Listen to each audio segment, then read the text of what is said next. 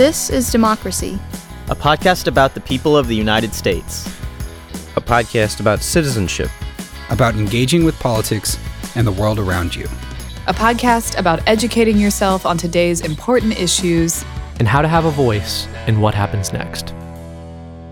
Welcome to our new episode of This is Democracy. Today we are going to discuss the controversy surrounding the overhaul and fundamental efforts to transform the judiciary and the ways in which uh, justice is administered in the state of Israel. Israel has long been seen as uh, one of the few democracies in the Middle East. It's a country, obviously, with very close relations to the United States and to Europe and uh, it's going through now probably one of its uh, deepest existential crises in the short history of the country over the question of the role that ju- the judiciary should play and the efforts by the current prime minister, Prime Minister Benjamin, Net- Benjamin Netanyahu, to uh, limit the powers of the judiciary and give the legislature, the Israeli Knesset, uh, power to fundamentally override the judiciary. We're going to talk about these uh, judicial reform efforts, and we're going to talk about their implications and why they're so controversial and what they mean for democracy in Israel, in our own country, in the United States, and elsewhere, uh, with Atar David. Uh, Atar David is an agricultural and environmental historian at the University of Texas, where he is getting his uh, PhD as we speak. Uh, as we speak, he's working on his PhD. His uh, project examines the trans regional history of agricultural practices commodity exchanges and knowledge production between the Middle East and the American Southwest at the turn of the 19th century. So, really, the connections between agriculture in the American Southwest and the Middle East, a fascinating topic. And uh, it, it, connects actually to what we're talking about today because Atar is deeply interested in the connections between um, the region of the world that we're talking about today and the wider world around it, and the ways in which uh, the region of the world he studies is, is structured and how people live there. Uh, we're very fortunate to have Atar with us. He's also uh, a citizen of, of Israel and uh, someone who's deeply concerned about the events uh, in his country right now. So, Atar, thank you for joining us. Thanks for having me. Happy to be here. Before we turn to our discussion with Atar, we have, of course, uh, Mr. Zachary's scene setting poem. What's the title of your poem? Passover 2023. Oh, we just had Passover. Or we're still in Passover. Yeah, Chag Sameach, by the way, Zachary. Thank you. we still have matzah in the house, don't we? Yes. Yeah. Yes, yes. Okay. It's still being consumed. It's still being consumed, yes. All right. Well, go ahead. Let's hear your poem. Far from the prying eyes of generations left unwound and unspooled, I wander the streets, fighting back the naysaying wounds of a Texas rainstorm. In books, I have seen us run the length of Polish mountain roads in snow with no shoes, or find some unquiet death in a mud puddle mound which the birds only remember was once flesh. Whose? Do not worry, I have never seen such things myself. I have only talked through them over and over again, been freed a thousand times from Egypt, only to find that half of them are gone. In this sense, it is a miracle that the star is on those flags of ours. They wave in the center of the city street before our own stalled cars. The freeway see, as if from death can sometimes spring democracy. But if the crashing waves of dark seas have any meaning, it is that it is always a fragile peace, and the difference between living and drowning is only a sliver of reef the precarity of it all, right, Zachary? Yeah. The precariousness of it all, I guess, is a better way to say that. Uh, what What is your poem about, and how does it connect to our topic this week? Well, my poem, uh, on the one hand, is trying to uh, understand and capture the ways in which the Holocaust and the long, long history uh, of of trauma uh, and and and violence uh, among the Jewish people and against the Jewish people, how that has affected Israeli society and Israeli democracy. Uh, but more than that, it's it's about trying to uh, capture a point that I think often gets lost in these discussions, uh, which is that the difference between uh, the oppressor and the oppressed is sometimes a thin line, the difference between being saved and being drowned, if we take the biblical metaphor, and that it's very important, even as a people still trying to recover from the greatest crime in human history, at least as I would see it. Um, I think uh, there's still a space for us to be critical of our of ourselves and our failings to create a just democracy and to promote the values that protect us, but also protect everyone around the world. So, so you're saying that those who have been the victims of oppression can be the perpetrators of it as well, Exactly. and that it's fair to criticize the victims of oppression when they act as oppressors themselves. Yes. Um, Atara, that that seems to be a good spot to turn to uh, our discussion today. What are the efforts? What what what role has the Israeli judiciary played uh, around these exact issues, around protecting democracy and protecting different groups in Israel uh, during during the recent decades of Israeli history? Yeah, so first of all, Zachary, thank you so much for that poem. I, I really liked it. And I think your point about oppressors and oppressed is spot on. And we don't only have the um, the right to criticize whoever is imposing um, you know unjust rules, but we have the duty to do so. Um, and I think it really resonates both in your poem and in some of the stuff that we're going to talk about today. So, Jeremi, as to your question, generally speaking, the, the judicial branch, and, and here we talk mainly about the Israeli Supreme Court, upholds uh, both the democratic standards and um, human rights in Israel. And it does so because it has two major responsibilities. One, obviously, it serves as the highest judicial instant in the country. But second, and perhaps more important for our discussion, is that it serves as something that we call the High Court for Justice, or Bagatz in Hebrew, which means that the court examines the legality of government decisions and the constitutionality of laws passed by the parliament. But it's worth noting that the court operates in an environment of constitutional ambiguity. And to understand why that ambiguity occurred and why an independent Supreme Court is such such a fundamental institution for Israeli democracy, um, I think we should acknowledge and, and talk for a second about Israel's unique constitutional history.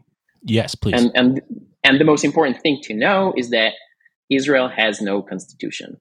So, for um, several political reasons that I, I won't get into now, the founders of Israel, Israel was founded in 1948, and uh, the founders decided that rather than writing one coherent document, Israeli parliaments would build its constitution incrementally by legislating special um, constitutional like laws that we call basic laws. So, up until the 1990s, these um, basic laws, these fundamental laws, focused mainly on organizing the juvenile um, Israeli political system, right? So, they defined the role of the parliament, the role of the executive branch, that of the judicial branch, the army, and so forth. And then in 1992 and 1994, the Israeli parliament passed two highly important basic laws. The first one was the basic law concerning human dignity and liberty. And then the second one was the basic law concerning freedom of occupation. And what these two laws cemented is human rights as constitutional rights, right? As, as something that is inherent to the fact that you're a citizen of Israel. So the platform, the legal platform for um, a more activist and a more um, interventionist court was there, but there was something missing, and that's the will of the court to intervene or to oversight uh, the government's decisions and, and, and orders. And that change came with um, uh, with a guy named Aaron Barak, who became Chief Justice in 1995. Um, he served, by the way, from 1995 to, 90, to 2006. Sorry, so Wow. he had a long tenure, yeah, Yes. as, as, as Chief Justice. So Barak is considered both a liberal, which means that he prioritizes human rights above all else, and an activist, which means that he believes that the court has the authority to overcome Parliament's decision whenever they are rendered unconstitutional according to these basic laws or unreasonable. Um, and then one other thing that we need to consider is that the structure of Israeli political system is somewhat weird, right? It's not the same as the American one. Um, Israel is not a two-party system; it has a multi-party system. And the way to form a government is to create a coalition of several parties. And these same parties that form the coalition and the government um, also form the parliamentary majority. and so the executive and the legal branches are tightly bounded and they're basically the same. And so the Supreme Court is the only real independent branch that is meant to balance the other two branches. And so the the Israeli Supreme Court operates in an environment of, of yet uncompleted constitution, um, and yet it sees itself as holding the authority to um, regulate and overrule constitutional, unconstitutional, sorry, or, or unreasonable laws, right? And and what are the the changes exactly? Uh, the changes to this uh, judiciary system uh, that Prime Minister Benjamin Netanyahu and his allies in the Knesset uh, advocate, and and why has that do you think been met with with such a uh, fervent response from the public? That's a great question. Um, let, us let's, let's um, talk about the first part of, of your question, Zachary. And and again, it's important to remember that the the core of the current crisis in Israel is the question of the Supreme Court's authority, right? Um, so there are two camps in Israel these days, two groups that think differently about that question. On the one hand, we have the liberal groups that are made of liberal politicians, NGOs, um, some members of the Supreme Court, and as of this moment, the huge protest movement that's on the street. And what they're saying is, true, there might be a need for reforming the the high, the Supreme Court, but the court has the right and to some extent the duty to overrule laws whenever they are, again, un- unconstitutional or unreasonable. On the other hand, we have the, the conservative groups that are made of conservative politicians, the current government, and, and some fractions of, of the public and, and the current Supreme Court. And what they argue is that the parliament, as the people's representative, has the higher authority, right? It has, um, uh, it has, as the representative of the people, the Supreme Court cannot overrule laws that are being legislated by the parliament and that such overruling is in fact undemocratic. So that's the, the first part. That's that's the core of the core of the argument. Um, as to the actual policies, when when the current Israeli Prime Minister, um, Minister of Justice Yariv Levin, uh, presented his plans for reform in January, what uh, it looked like as though the government's goal was not really to uh, define more clearly the the balance between the three branches, but rather to completely deny the Supreme Court of any real power to supervise the government and the parliament. Um, so let's examine just two suggestions from Levin's original reform and explain why they're problematic. Um, the first piece of legislation that they that they suggested is that the Supreme Court won't be able to overrule these basic laws, right? These um, introduction to constitution, if, if you will, um, these special laws that someday will become the Israeli constitution. But since there is no written procedure on how to legislate these basic laws, and, and there is no an agreed upon process of how to how to do that, what this clause means is that the parliament can uh, plead every law as basic law, and so the Supreme Court will be left basically powerless. So that was one example. So, so uh, Atar, just a question on that. Does that mean that under this proposal, the Knesset, the coalition government that Netanyahu currently is the prime minister for, does that mean that they could actually pass laws that they would call basic laws that would deny basic democratic rights like free speech? Um, theoretically speaking, yeah. They can do that, and then the court will have no or, or very minimal way of, of regulating and, and overruling them. Wow. Wow. Yeah.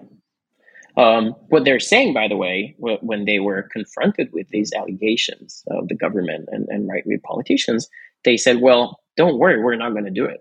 So we have the option, we're just not going to do it. not gonna do it. that's not yeah. that's not very that's not very comforting.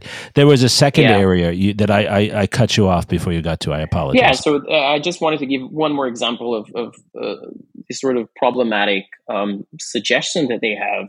So they they proposed um, changing the structure of the Judicial Appointment Committee, which is a, a committee that works in the parliament, so that the coalition um, will have an inherent majority in the process of, of appointing judges, right? So remember, the coalition in the parliament and the government are basically the same people. It's basically the same basis of power, right? What that uh, proposal means is that the parliament and the government, as a result, controls the judicial branch completely, and that judges have, in a way, interest to, um, you know, to come forward uh, and help uh, uh, parliament members and, and and and ministers, and not to not to hold them accountable to anything because their promotion depends on the same people. Right, right. So they they would they would be professionally dependent upon the members of parliament, different from the way we do judgeships in the United States, where it's a, a lifetime appointment. That's right. That's right. Um, I forgot to mention before um, the tenure of uh, of uh, to the Supreme um, Court in Israel is not for life. Um, judges have to retire at seventy. But still, um, if you're if you're dependent on on, on a group of people, you're not going to hold them accountable because your uh, personal uh, development, your personal career depends on them. Right. It makes you more like a cabinet minister than a judge. Correct. That that's right. That's right. Um. So just explain to us before we move forward and talk about the opposition to this set of proposals and I and I sense you share many of the concerns of, of some in the opposition. But before we move forward to that just explain to us why you think for Israel it's so important to have an independent judiciary which you've had which is now threatened. Why is it so important to maintain this independent judiciary? Again, I think it comes back to the question of balance of power. Because the executive branch and the judicial branch share the same basis of power, it's the same personnel, they promote the same ideology. You can't, technically speaking, you can't hold onto a government without having a clear and sustainable majority in the parliament. These two branches are highly connected. And so the Supreme Court is uh, the only balance to um, an unlimited power by the executive branch and the parliament. so so it's a it's a protection as you see it against tyranny by the government that's in power Exactly. Um, so why um, is it is is that the reason why there has been such widespread opposition? I have to say, as a, as someone who just um, observes Israel from the outside and is not an expert, I have been astounded by the breadth and depth of the protests. Uh, reservists in the military not showing up for duty out of a protest. Um, obviously, young people, many groups coming out uh, across Israel. Uh, what has what has sparked this resistance right now? Exactly that. I think the people of Israel realize that the the reform that the government is trying to promote is not simply to rebalance um, the the power structure or the power relations or the the the you know the the relationship between the three branches. It's completely changing the very fabric of Israeli society. Um, so people realize that people are not not dumb, basically. And how common are protests such as these in Israeli society? These kind of mass uh, demonstrations of of discontent with a with a ruling coalition. Um, not not so much. Um, I think the current protest protest that we see now um, is is so unique and so um, so so special in the history of Israel. Um, and I can talk some more about why I think it's so Please. um, it's so widespread and, and successful so far, or successful to some extent. Um, so I, I think what the, the true power of, of the current um, um, protest movement is its diversity and the fact that it operates in several dimensions. Let's call it that way. And and I think I can I can divided, generally speaking, into four sections, four groups of demonstrators, right? So the first one is uh, the grassroots protest of, of masses of people. Um, just to give you some numbers um, that I that I um, found um, in in preparing for um, for this podcast. So um, the Ministry of Justice Levin announced his plan for judicial reform on January fourth. Right, that was Wednesday. By the following Saturday, January seventh, thousands of people demonstrated in various locations, um, but mainly in Tel Aviv. The week after, the following Saturday, January 14th, some 80,000 people demonstrated in Tel Aviv alone. And by January 21st, um, an estimated 150,000 people demonstrated all across Israel.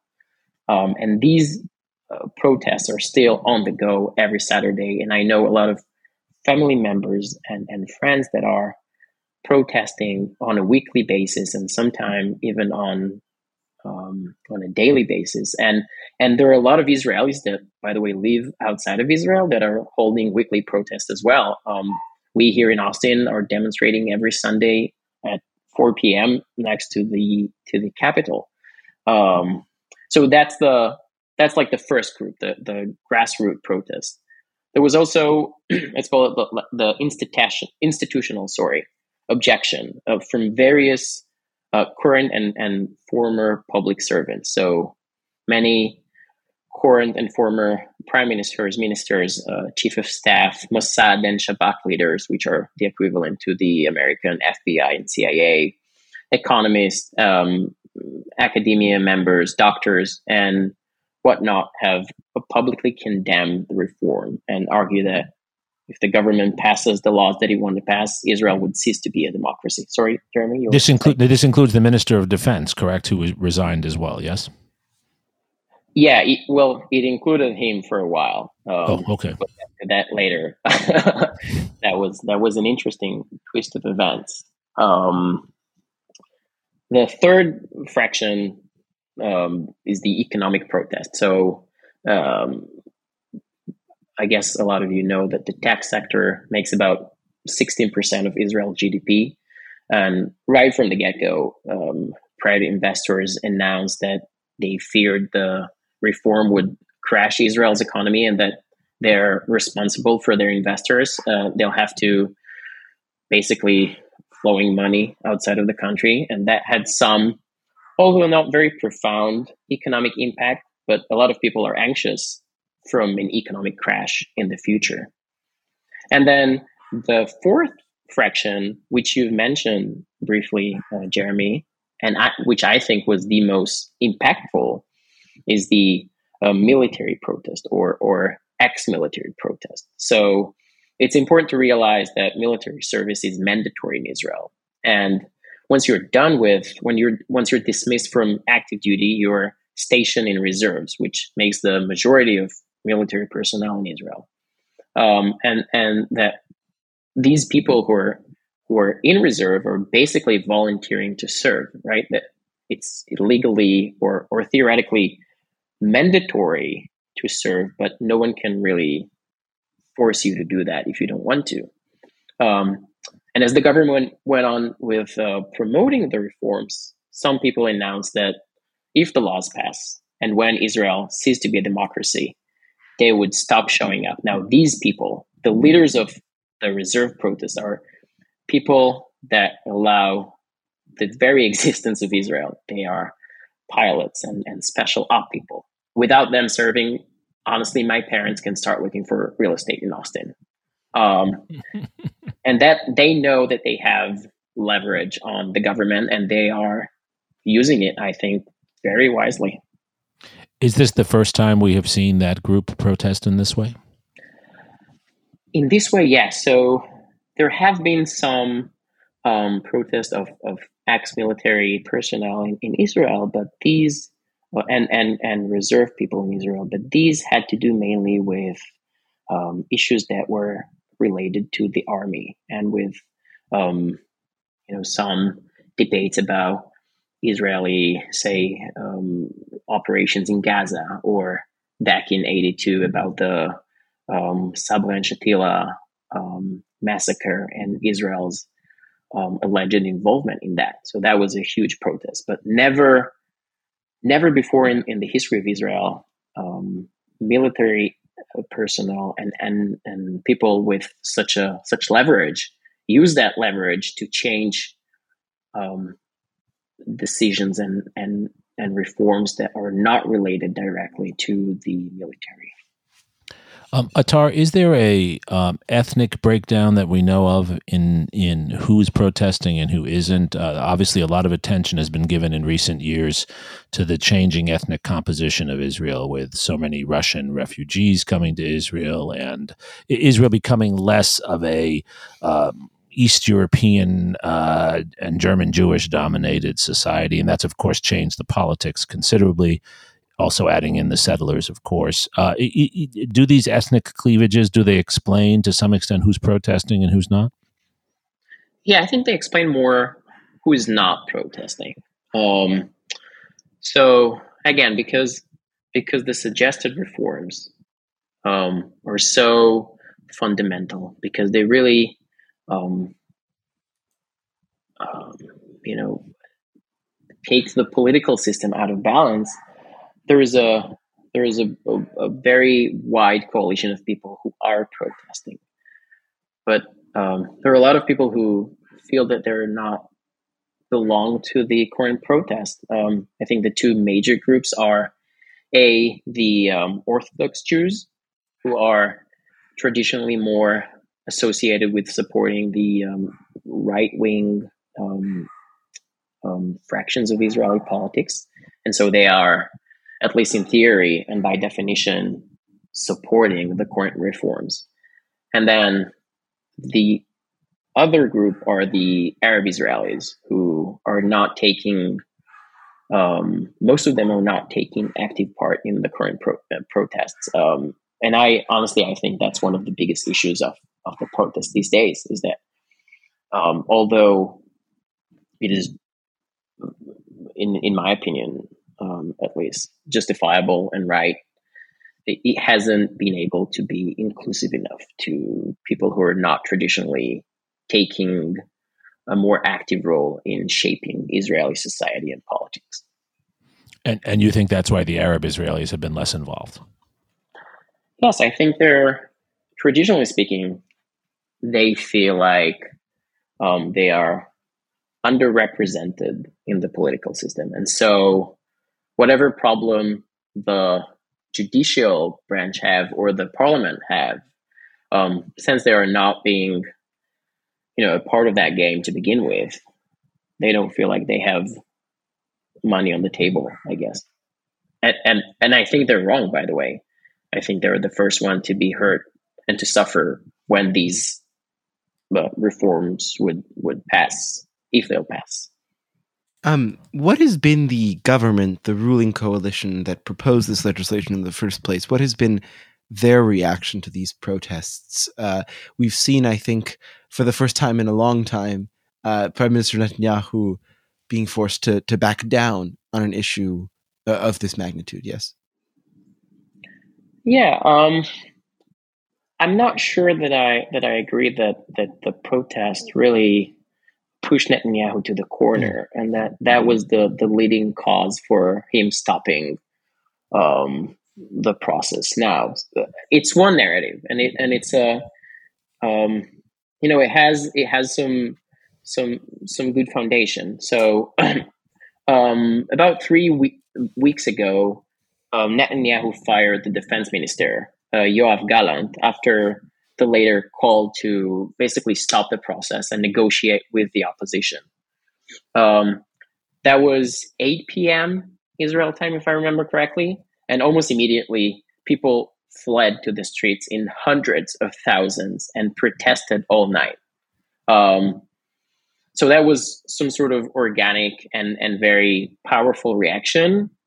But I think the more profound effect of that move by Netanyahu was that the next day, Israel's largest labor union, which includes workers from both the private and the public sector, declared a general strike that shut down the entire economy for half a day. And so by the evening of that day, Netanyahu announced that he's willing to stop for a month and and negotiate with the opposition and the protest movement. But um, coincidentally or not, you tell me. A few days later, the parliament went to recess uh, because of Passover, Israeli Memorial Day, and Independence Day. So I think while Netanyahu can claim that he listened to the public and, and sort of took a step back there, um, technically speaking, it seems to me that the process would have stopped regardless. And, and, what do you expect from Netanyahu then going forward when when the Knesset comes back from Passover?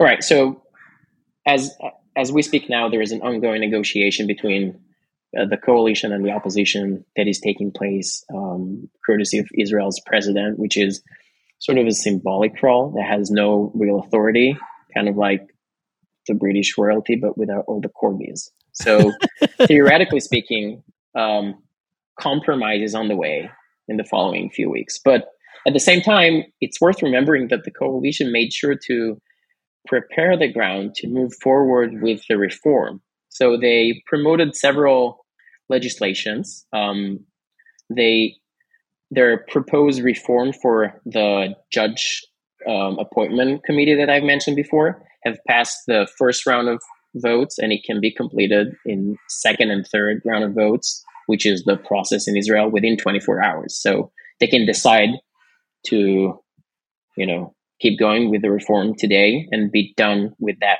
one law tomorrow, the same time.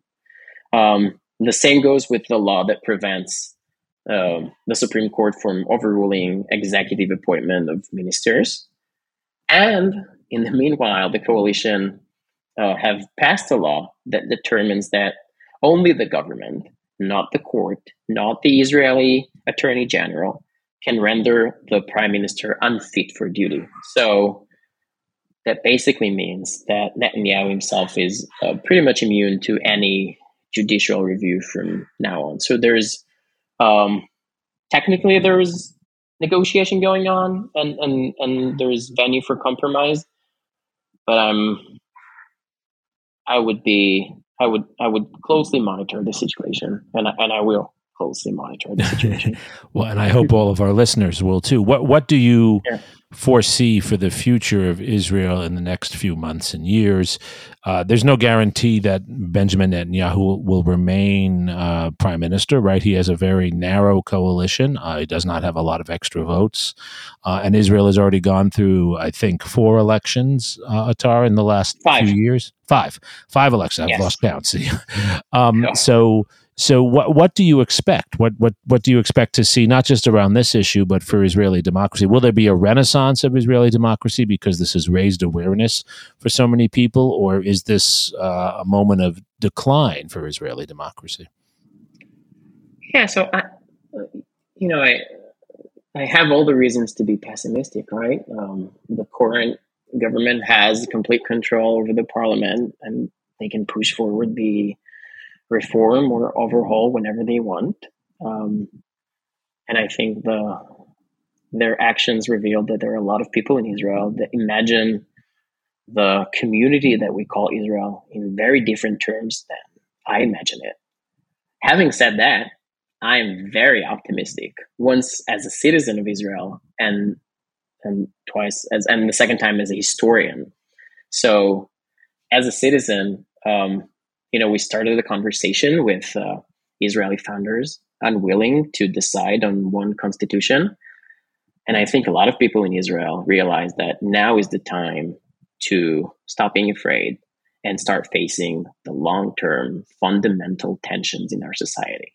So that includes writing a constitution, that includes stating the tension between the um, core definition of Israel as both a Jewish and democratic state, state. Sorry, how do you balance that tension? I think that includes creating a more just economy and, and political system that allows representation, but also encourages contribution and making people feel that they are not left out.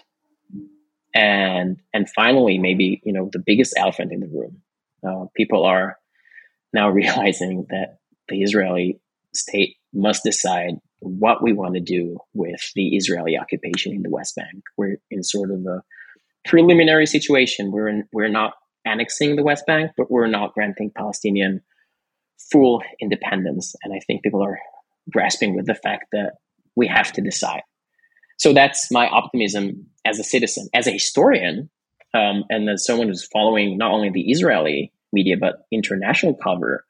I can tell that people all around the world realize that we're in the midst of a critical juncture of democracy, and that Israel is not an isolated case, right? That democracies are being challenged globally, and that um, the more we fight for preserving democracy, democracy locally, the better chances that we have saving democracy as an idea globally. Globally, so I'm I'm quite optimistic that's it's rare for me to hear such optimism from you, Atar. That's really Yeah. actually quite compelling to me. Well, Um, you only know me as a TA, right? So that was so there's this other optimistic side of Atar that I haven't Yeah. seen before, and this brings that out. Um, and and it's your what you say is is compelling and, and actually quite quite logical. Um, w- we always like to close the podcast, as as you know, by by really trying to show how this history is useful and uh, relevant, and you've already done that. Uh, but for many of our listeners who are not Israeli citizens or not necessarily invested uh, deeply in Israel personally, um, what do you want them to take away? What what can our American and other listeners do to help democracy in Israel? Clearly, the United States can't solve this problem. We have plenty of our own problems at home. But but what what should we be doing? Um, I think that that knowing and and engaging with the situation in other places in in the U.S. as well, obviously, but with global trends and global changes is an inherent and, and critical skill for modern citizens, um, and that you cannot expect to have all the answers to yourself. You cannot expect to know what's the right thing to do and that you know you can um, use the the the challenges and, and the tragedies of, of other places to try and improve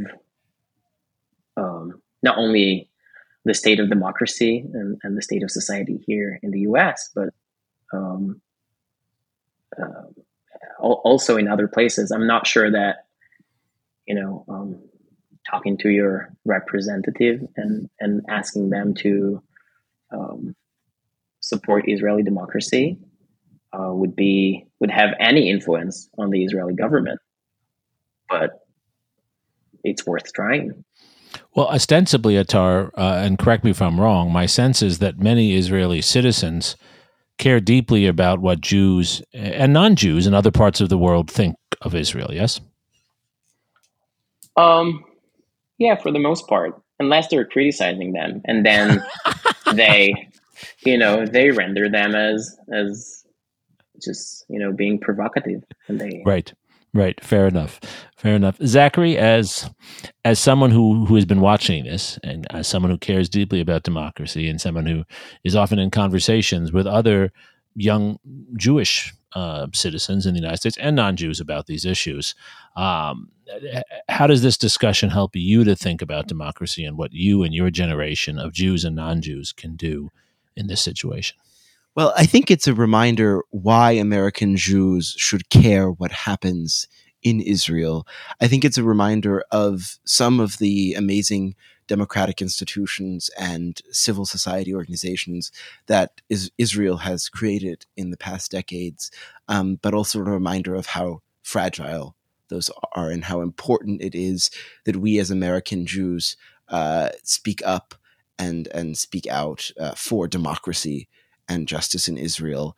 And in that sense, I think it should be a call to action, not just for American Jews, but for all young Americans, um, because I think that our country and Israel are very closely tied together. And a threat to democracy in our country, just as it's a threat to democracy in Israel, also a threat to democracy in Israel is a threat to democracy in our country.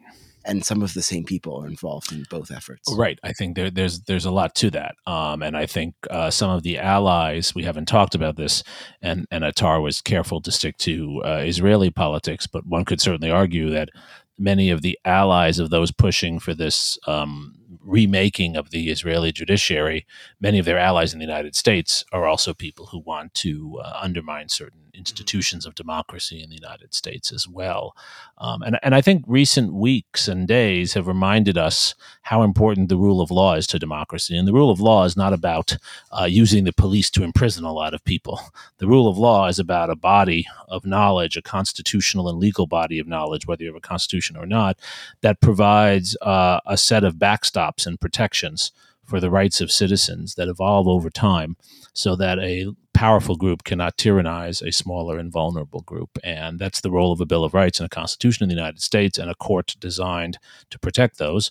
And it's the role in, in other common law traditions uh, of institutions uh, like the Israeli Supreme Court. And uh, if you believe in democracy, you have to believe in the rule of law, and therefore you have to believe in an independent judiciary that's not just a, another arm of politics. And, and I think both in the United States and in Israel and in many other societies, um, we need to understand the importance of the rule of law, what the rule of law means, and what the role of courts, uh, independent courts, really is. And uh, perhaps we've forgotten out of our complacency in recent years, and perhaps Atar and others in Israel and in the United States are reminding us. Um, I share your optimism, Atar. I do think there's been an unmasking of long developing trends, and the historian in me says that. Um, the raising of consciousness is actually the start of change. Uh, and I think that's what you were arguing as, as well.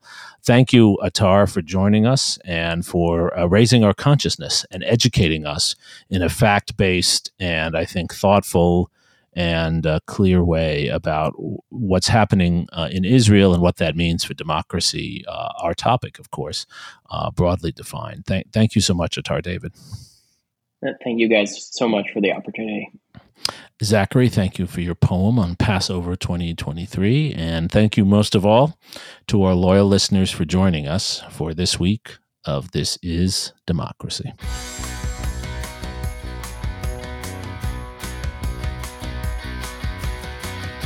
This podcast is produced by the Liberal Arts ITS Development Studio and the College of Liberal Arts at the University of Texas at Austin.